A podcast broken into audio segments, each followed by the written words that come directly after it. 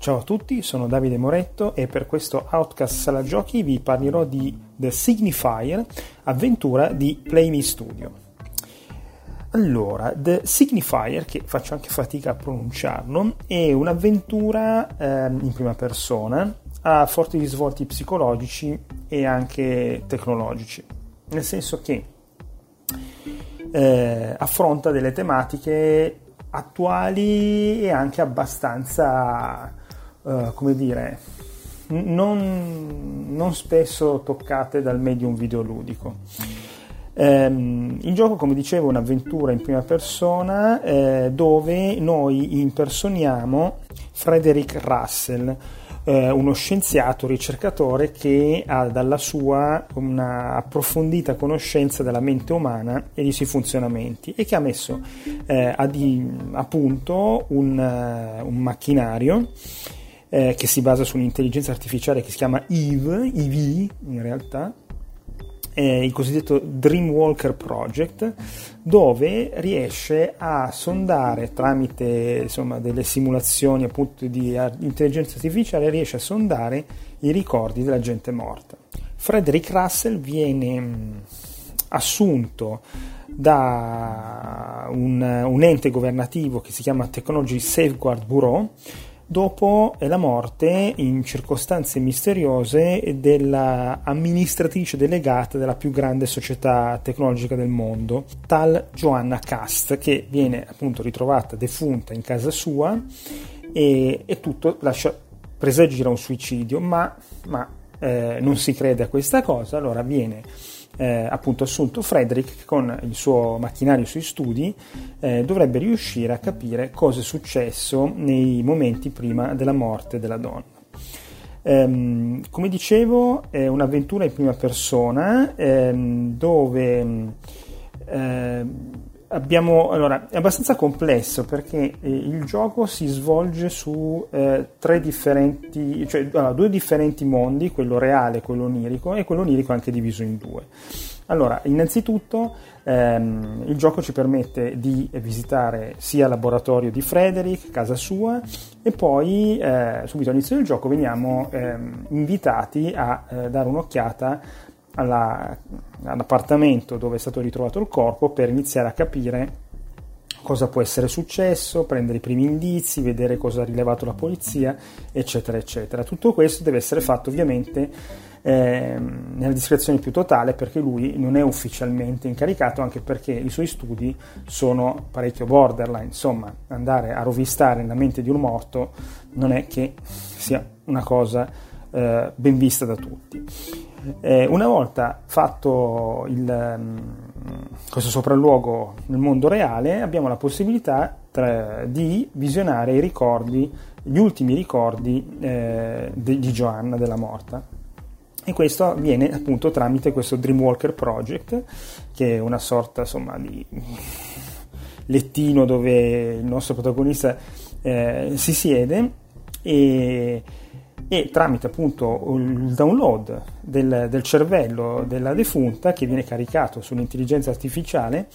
eh, si può entrare fisicamente eh, nel, nei suoi ricordi. E, allora, il mondo, chiamiamolo il mondo onirico. Il mondo onirico è diviso in due parti, una parte oggettiva e una parte soggettiva. Quindi noi ritroveremo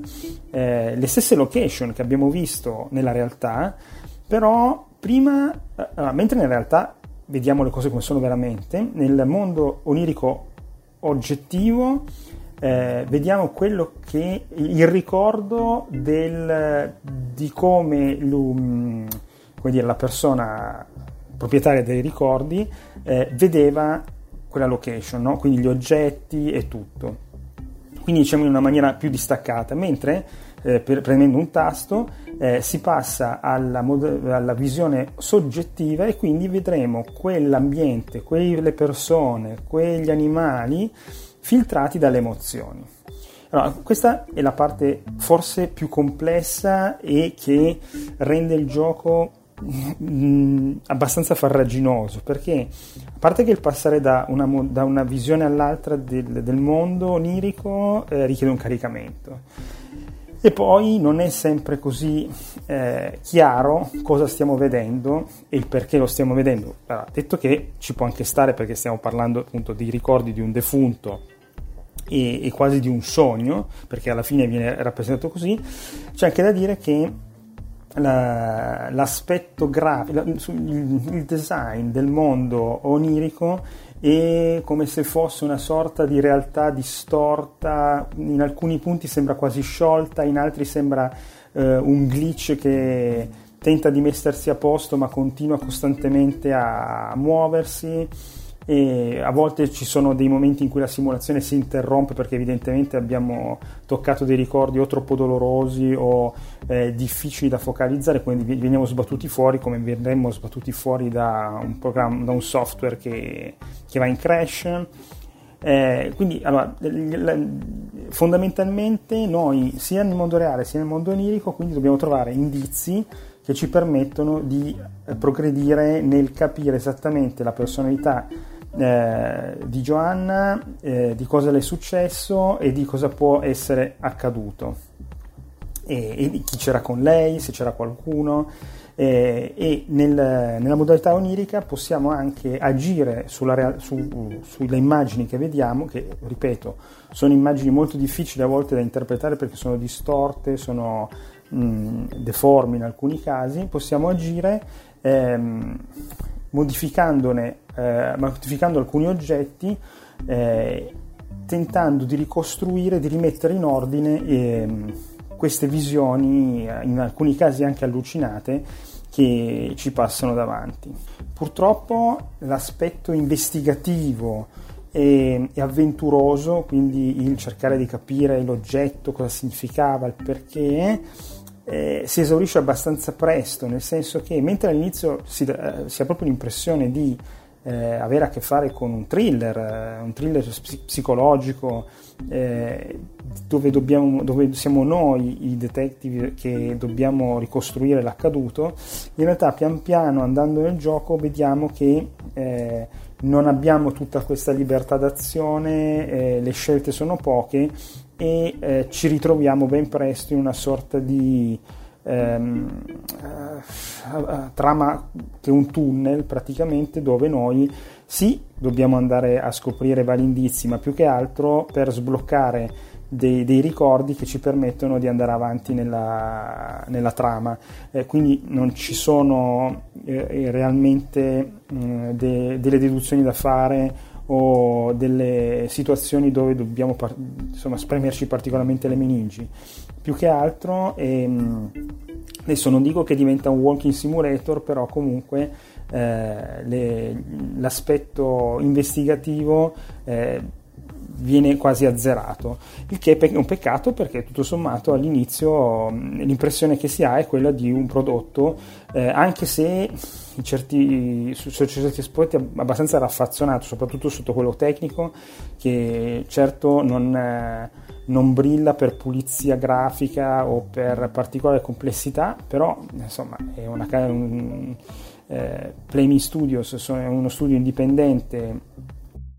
con base a Santiago del Cile, eh, che ovviamente non può avere i mezzi per eh, fare un tiro AAA, quindi eh, assolutamente comprensibili certe magagne eh, grafiche, insomma, e anche il fatto che per passare dai vari mondi tra la visione soggettiva e oggettiva ci sono i caricamenti, insomma, alcune situazioni che sicuramente con un budget più alto e forse più tempo sarebbero state ottimizzate meglio.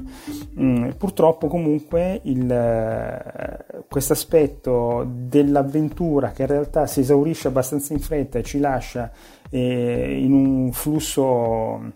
consecutivo di ritrovamenti, di ricordi e piano piano si sbloccano. È un po' limitante. A causa della difficoltà alcune volte nella parte onirica di riconoscere gli oggetti o comunque di capire anche cosa ci manca per poter andare avanti possiamo sempre chiedere aiuto all'intelligenza artificiale IVI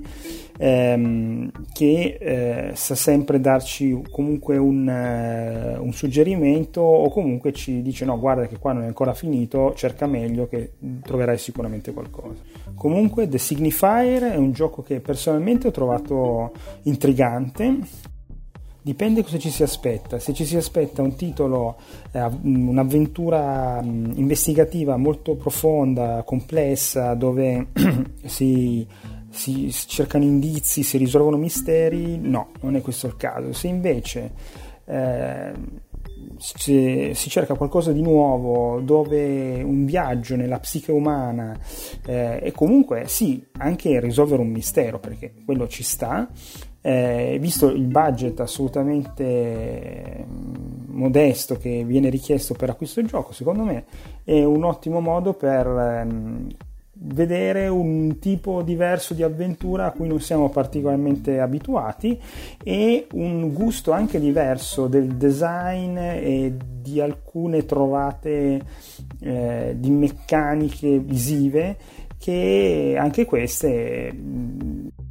piacevolmente scoperto insieme al team di sviluppo. Ultima cosa, il gioco è completamente in inglese e anche un inglese, allora non c'è tanto da leggere, però comunque eh, chi non mastica benissimo mh, mm, farà un po' fatica, eh, sicuramente. Comunque sforzo apprezzatissimo da parte di questo team di sviluppo cileno, un buon primo, un buon debutto nel mondo dei videogiochi sicuramente si può migliorare, però eh, comunque se siete alla ricerca di un qualcosa di leggermente diverso, un'occhiata gliela darei. Questo è tutto, alla prossima, un salutone, ciao ciao.